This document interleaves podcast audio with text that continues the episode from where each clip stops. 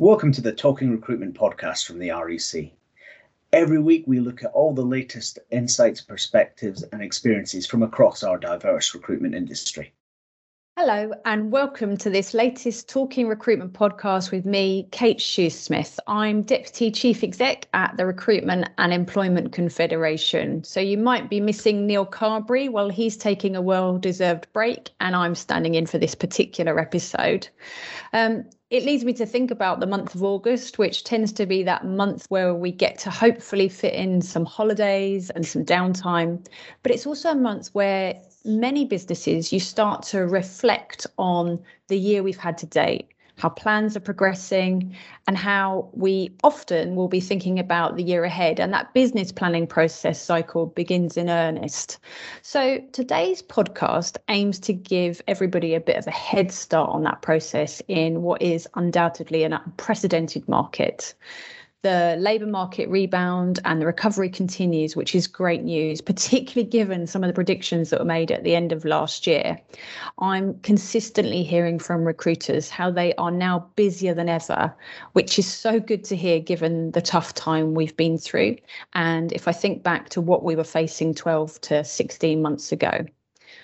Our latest jobs outlook was published at the end of July, and it found that employer confidence in hiring was at an all time high. And by the time this podcast is released, we will publish a report on jobs for the month of July, which will show that permanent placement rates and temporary billings continue to show strong performance across all sectors. But staff availability is what's hindering the recruitment process now. And that's what's really hitting home. It was a recurring theme at our conference last month where we explored strategies for business growth and supporting your people during these times. And the content for that event is now available in a digital playbook on our website, which is free for all members. And that brings us on to today's podcast. And I want to introduce our guest for today, Julia Ross. Julia was good enough to join us at Rec Live 21 um, the other month, and she was so good that we wanted to hear more, which is why she's with us today. Julia is an entrepreneur, founder, and managing director of her own brand and business empire, the Julia Ross Group. She has over 30 years of experience in recruitment, and her contributions to business has been regularly acknowledged by winning awards such as Leading Female Entrepreneur, Group Business Owner. Her success has also led her to be proclaimed as Australia's richest self made woman, which is not bad for the lass from Staffordshire. Julia, welcome. It's great to have you with us. Thank you. My goodness, the lass from Staffordshire feels very old with that um, amount of time working. Um, but I'm very lucky, very lucky that I've had a great career starting with a fabulous construction company, uh, Taylor Woodrow, and working with uh, Sir Frank Taylor. And then moving on to um, working with Alfred Marks with um, tremendous mentors, which of course now has morphed into Adecco and um, is somewhat a, a, global giant, as we know. Um, and a lot of their I guess service ethics um, are what brought me to where I am today. They were the foundation for what I then took um, to develop and improve on for myself. Julia, that's fantastic. I think that's so interesting to hear that um, you that journey that uh, you've been on. I was really interested when I was reading a bit about you. Is that um, one of the things that happened in your career journey, it appears, is that you often seem to take advantage of tough times. So I read that you started your own recruitment business, Julia Ross Recruitment, in the midst of quite a tough economic time. And in 2003, am I right about this? That there was a slump in the industry and that you took the opportunity to buy out your biggest competitor. So I wondered if you'd give us a sense of what it was like to set up a new business or going through an M&A process because I think for many people they'll be experiencing those tough times right now and what you learnt from it. Yeah, um, some of the things were planned in my career in terms of, um, you know, jumping on things when the opportunity occurred because of an economic um, situation. Others were not. Um, opening the um, the original heritage brand, Julia Ross Recruitment, in 87, just after the biggest crash in certainly my lifetime, um, was not um, a sort of contrived strategy. It was that I'd been working on going on my own for a while. And, um, you know, made it quite complicated in as much as I'd just become pregnant with my um, son as well. So um, a lot of adversity, um, considering most of the recruiters were probably turning over 50% of what they had done in the prior year. So to come into a market and think, how am I going to dislodge other providers? While I'm new, the new kid on the block, um, when clients were looking after their existing providers, um, was a really hard call. So I guess it it made me focus on how I was going to stand out and what was going to make clients stick to me. Because I think in recruitment, we often forget that we've got to be stickable to really create increased revenues. If you just deal on a one off basis, you don't really get that um, fabulous growth that if you make your, your clients stick to you.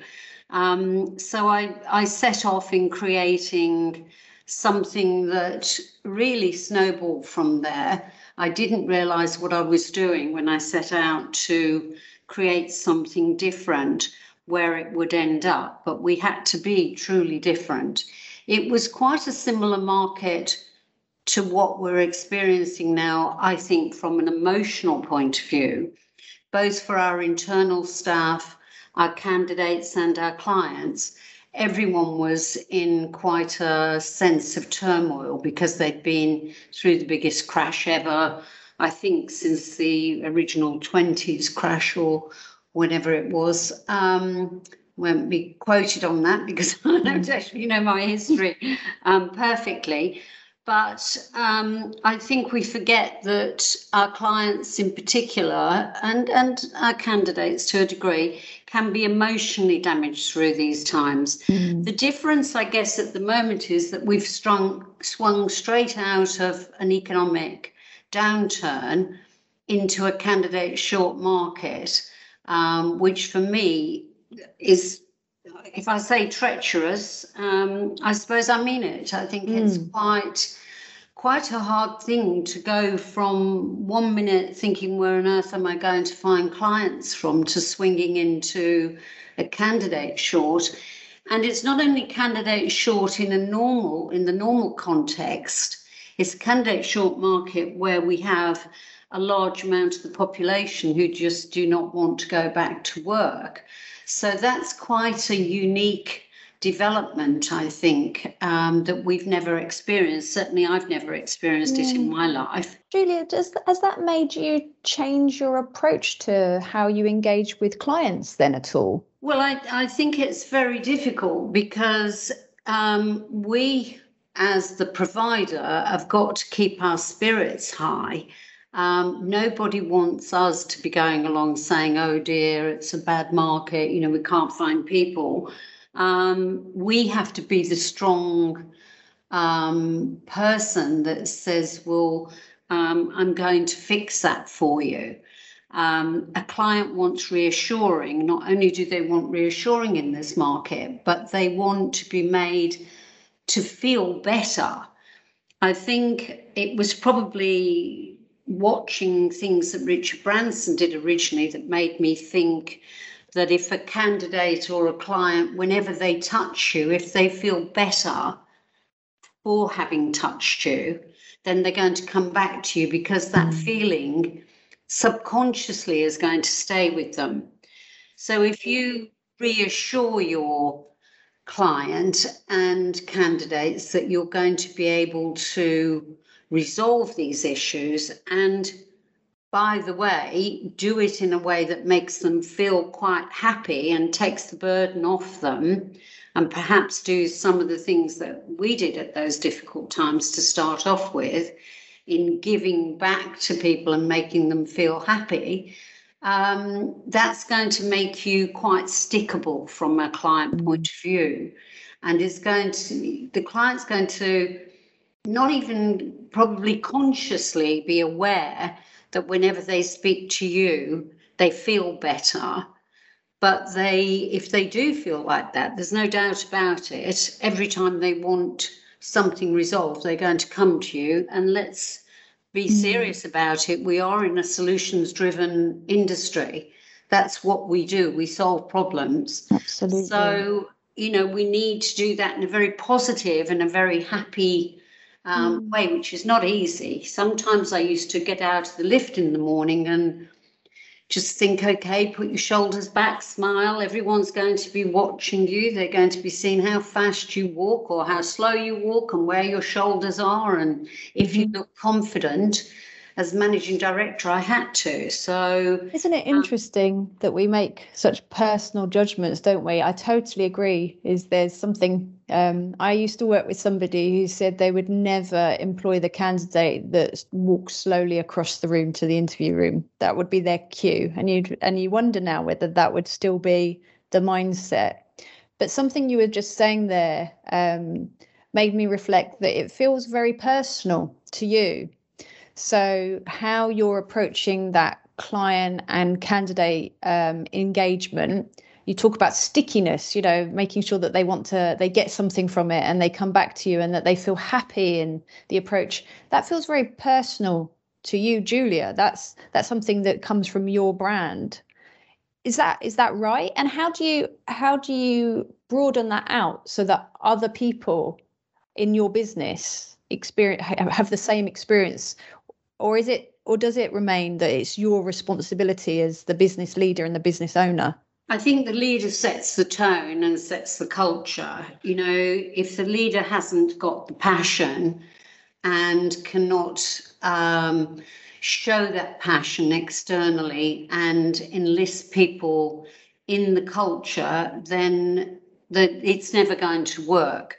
For me, we had a very tribal culture, and people don't, I don't think, do that enough now. I think tribal behavior is quite important.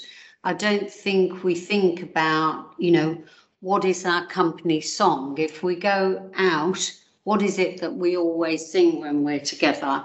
I know these things sound, um, you know, silly in some ways, but they're not. Um, mm-hmm. From very early on in my career, if we'd had a good week and we were celebrating, we would do the things that we did to celebrate. You know, whether it was running around to the shop to get some cream filled choux buns or um, we weren't allowed to drink on the premises, so we put champagne in paper cups so um, the bosses wouldn't know. Um, but as a branch manager, I knew, you know, that my team needed to celebrate and we needed to feel like we were unique. It was uh, an important part. I don't know how instinctively I knew to do that, but creating a tribal culture just seemed to come instinctive for me. Mm. Um, I guess I came from a part in the north that you mentioned, and I was the youngest of eight children. And on that basis, we probably were a tribe. Um, but, you know, I went much further from the company's point of view. And I think, you know, we all know the job we do is hard work, it's long hours, and you get a lot of disappointments. And when you get the wins, you want to really celebrate them. And, you know, having a tribal culture allows you to do that because you all know if you start singing New York, New York or something or whatever you choose as your, you know, song, you know that's all of you. It's the same as singing the national anthem or singing a football song. Um, it's your song and you belong together as a culture yeah, I I think I think if more companies thought about their song rather than what may not speak to people in terms of um, when they talk about culture and values and purpose and you know mission it, that can feel quite abstract but i think people can ad- identify with a a song i think that's a really great way of putting it we took it a lot further you know we mm. all wore black t-shirts and black skirts mm-hmm. you know we looked like an ad agency but if we were going on a client visit and we were doing a major pitch the fact that there were maybe five of us walking together all in the same it wasn't a uniform but to us we knew who we were. Um, you know it, it didn't look like a uniform so to speak to other people. But after a while people would say those are the julia ross girls you know. Um, and to us that was great that we would smile and you know if we had pitches. I, you know, we would put across the front of our t-shirts. We get special ones made for the pitch, saying, you know, the future is clear. It's black and white. You, you and we together, or something like that. We would print something over the front of them, so it was specific to that client. So the client would know we'd done that to come into their office and say that to them. Did that approach change regionally at all? Because obviously you have experience of uh, working in a UK market, in Australia, Asia Pacific. Was there any differences in how you approached that culture and that tribe?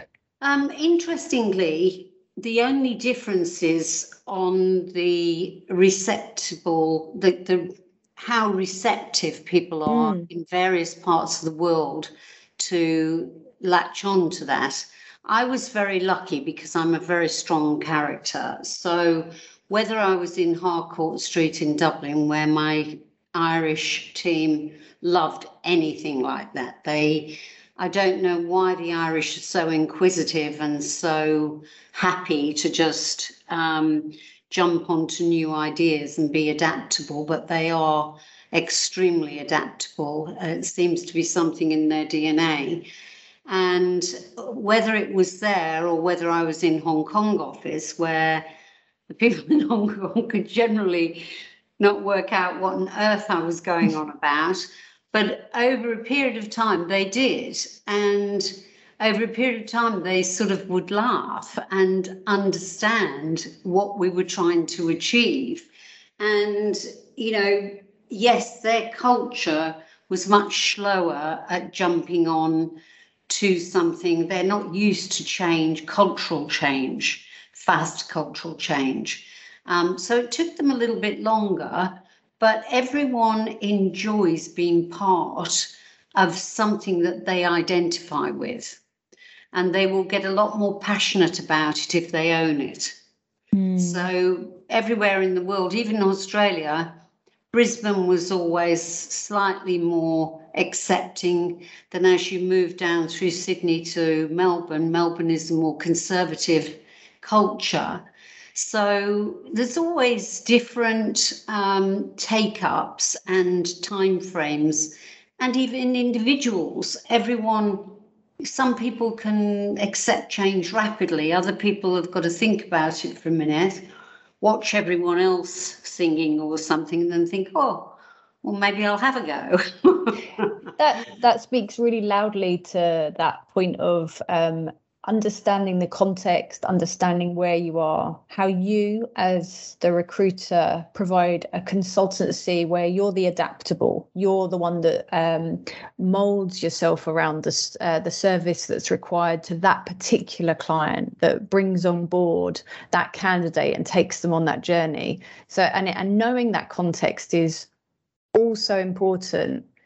And, and it leads me to wonder if there's been any sort of shift in that for you over time? Whether you think that candidates, um, I don't know, um, acceptance and um, engagement with recruiters has changed over time at all? I think the level of sophistication when I first um, sat down on those um, those awful days when I was facing you know, what looked like true disaster when the 87 crash hit.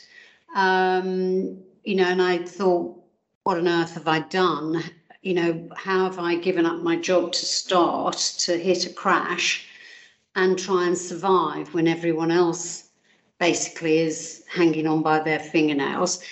I thought of things that my client would value. So if they had a situation that their switchboard operator went sick in the morning, I remember that um, Brook Street, I think it was Margery that originally decided to have a minibus that went around London dropping temps off.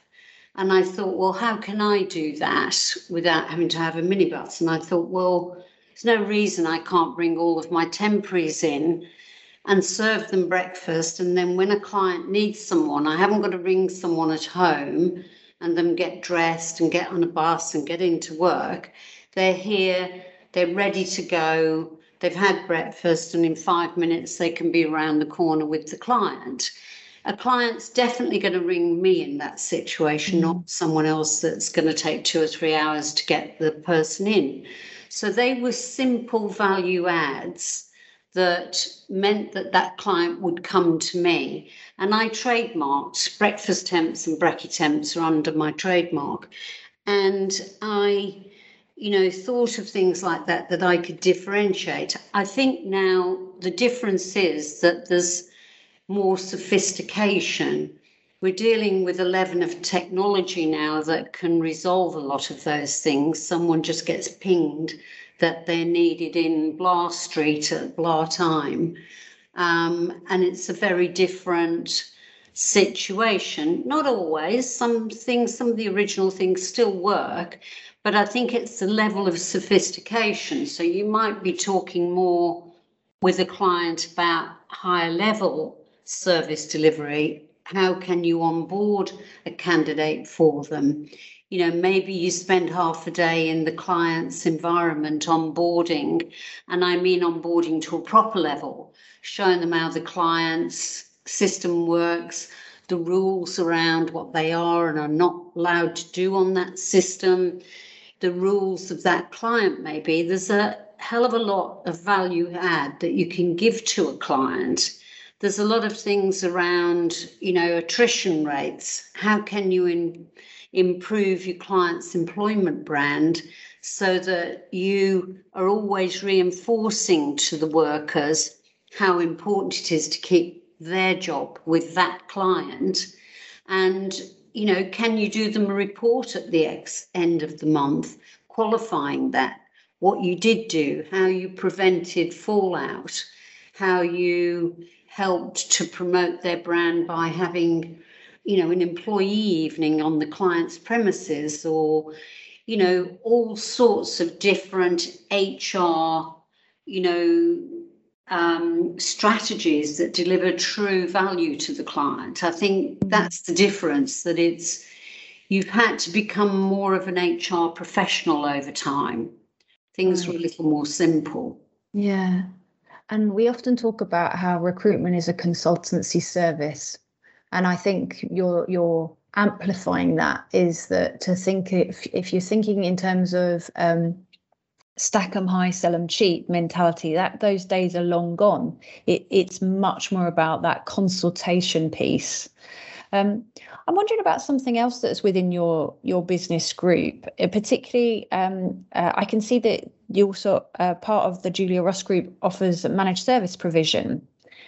How does that differ um, from your, I suppose, high street recruitment days, if I can compare them like that? Um, and has and is there anything there that you'd say that's important in terms of running that managed service offering? Well, over time, it became very obvious in um, Australia that the margins were being damaged. It, it isn't so much a problem here in the UK. Um, there has been some margin erosion, but not to the degree that Asia, sort of um, ANZ, um, they were very damaged margins. We had too many recruiters in too small a pond. And I had to think of what I was going to do to get up the value chain. So I then thought, well, let's take the whole problem out of the client's hands, deliver it more efficiently, and therefore the client is only paying the same sort of money and we're getting more margin.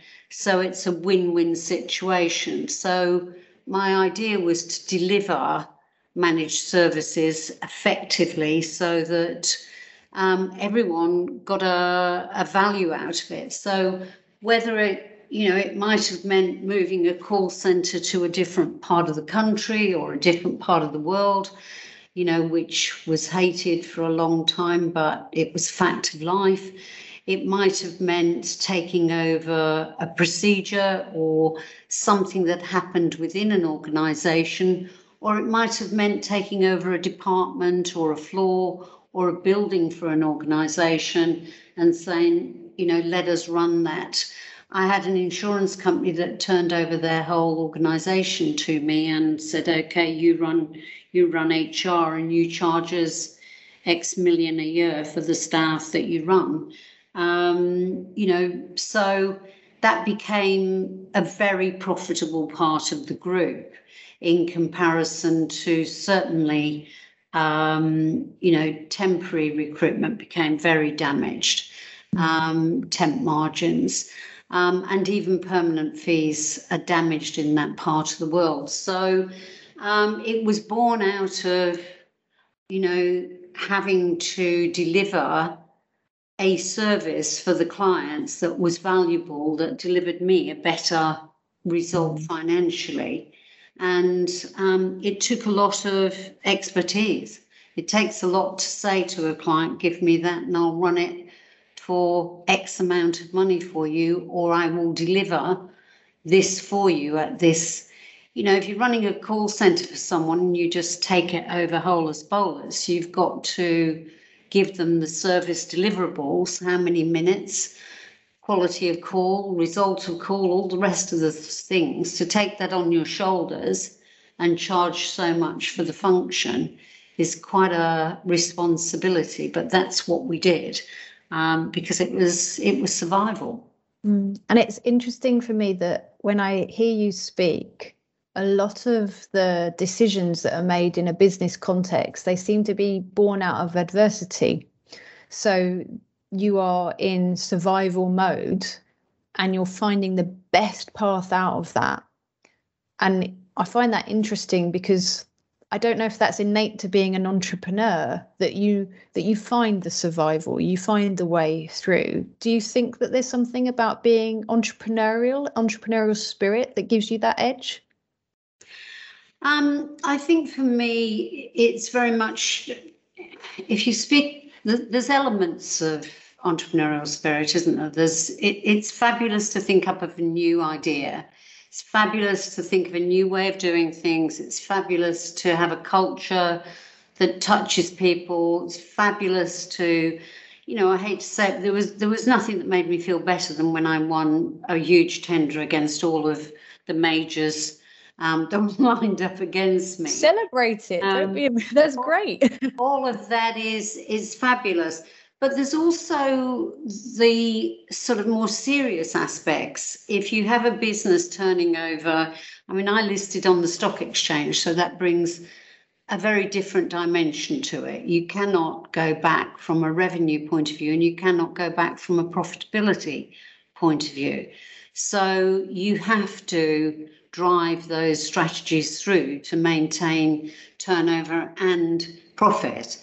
So, very hard in cyclical markets to say, well, I'm going to deliver a level of profit that's expected of me. And I'm going to keep my team employed whilst doing that because generally you have to try and do it with less people and you have to consistently try and drive you know the business for profit once you're listed on the stock exchange um, i don't like having to let people go. So I will always try and find a different avenue to protect the company and protect my people. So, as well as the entrepreneurial aspect, I think I've always had a very great sense of commitment to my people. And, um, you know, I guess I'm very territorial. I think one of my first bosses said, you know, you should lose a bit of that territorial part of you. It's not healthy, you know. Um, but for me, it's what makes me me because I am territorial. I like to win and I like my people to win.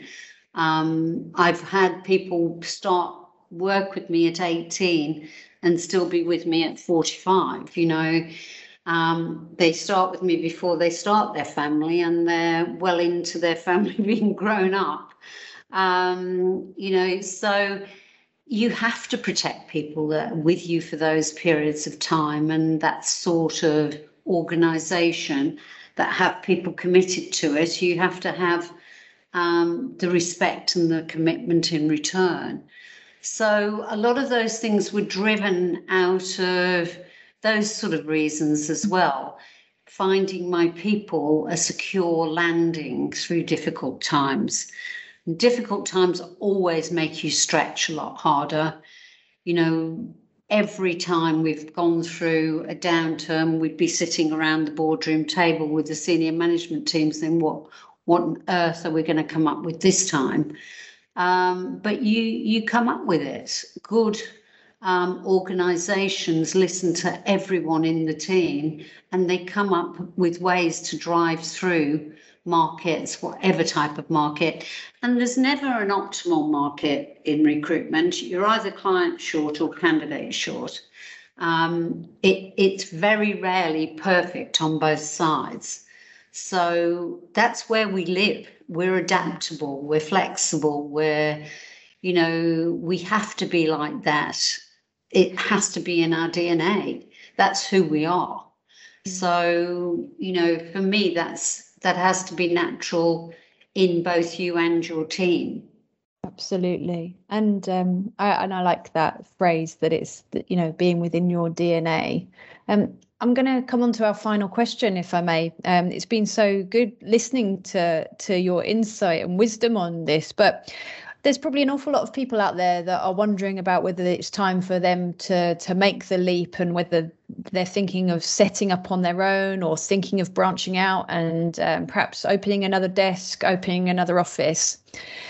Any words of wisdom, particularly thinking about those that may not see themselves as the typical business owner. They they might think that they don't look or sound like that average uh, entrepreneur business leader. What would your advice be to them?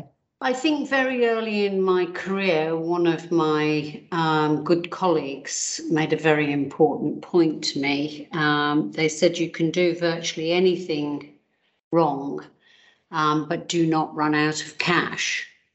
And I think it um, brought home to me that so long as you drive revenues and you you work hard to do that and that's profitable revenues you can cover a lot of things going mm. wrong so um, i think it's very important to know if you feel confident that you are passionate about clients and that you can do the sort of things that it takes to to own a candidate and a client. You have to be obsessed.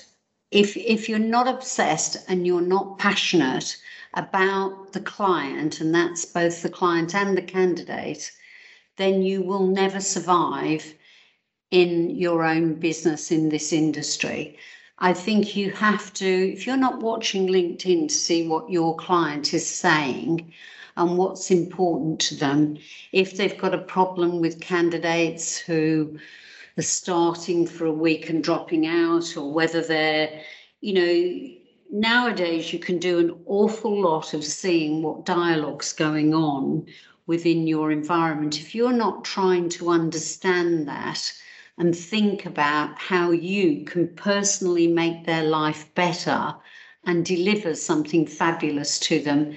If you're not obsessed by that, and you, you know, a lot of us have to go home because we have children or whatever it may be. If you're not obsessed that when you are home and the kids have gone to bed, that you can't sit back down and say, hang on a minute, let me just think about how I'm going to do this tomorrow. And you, it's all about tenacity, I believe it's all about hard work as well. You can be super, super intelligent, but our industry rewards hard work. I don't believe that you can sit back and think it's going to happen for you. It's an old concept, and people will say, oh, that's not true, but I don't believe it. If you say that it's a numbers game, people say, oh, I don't believe that. But I can tell you, the more people that you speak to and the more people you do actively constructive, beneficial things for, the more successful you will be. That's who we are and that's where we live. Mm. If you take a vacancy and think, in this next hour, this is the best time for me to fill this vacancy because this client emotionally is most concerned about what has just happened, that a valuable person has resigned in their organization they are at their more optimal point for me to fill this.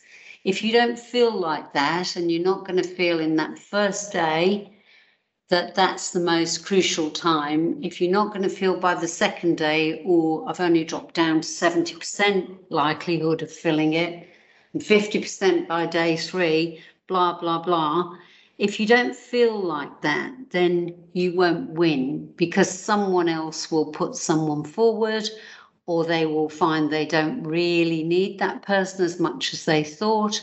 Someone will apply internally. All the other things that can happen will happen. And it's up to you to make sure you are the most valuable answer at that most crucial moment. That's, so yeah for me, that's where it sits. You know, I, you know, have watched lots of people now that don't even think about turnaround time. They will take a vacancy and get around to it when they can. and, you know, it's alien to me. I don't I don't believe in that. If someone trusts me with a piece of their business, I feel absolutely committed to earning that trust and continuing to earn that trust by doing the best possible thing I can to resolve their problem as fast as I can resolve it. I think and that's, that's such good advice and it's uh yeah and it's it's one of the things that you talked very eloquently at the beginning of this podcast about that stickiness if somebody feels that about you and can see your belief and your drive to deliver for them on uh, then then you then you earn that trust yeah and if you can't do it you go back to the client and you say i'm having problems with this do you want me to suggest who else you could maybe place this with you have to put the client front and center in the position they need to be in, trusting you and valuing your advice. And, you know, they will always come back to you if you do that.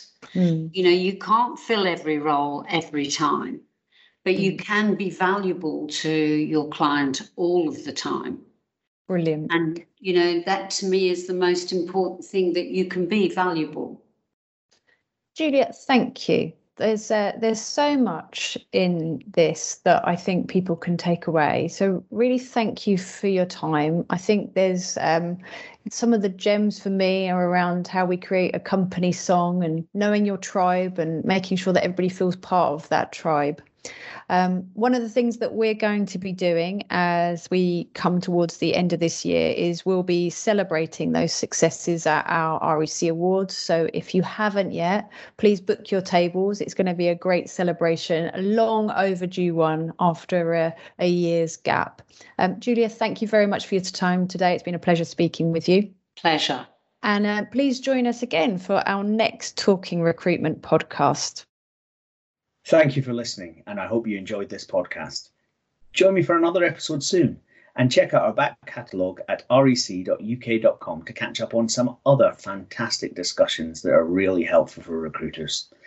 You can also find us on Apple Podcasts, Google Podcasts, and Spotify, so subscribe to REC Podcasts to never miss an episode.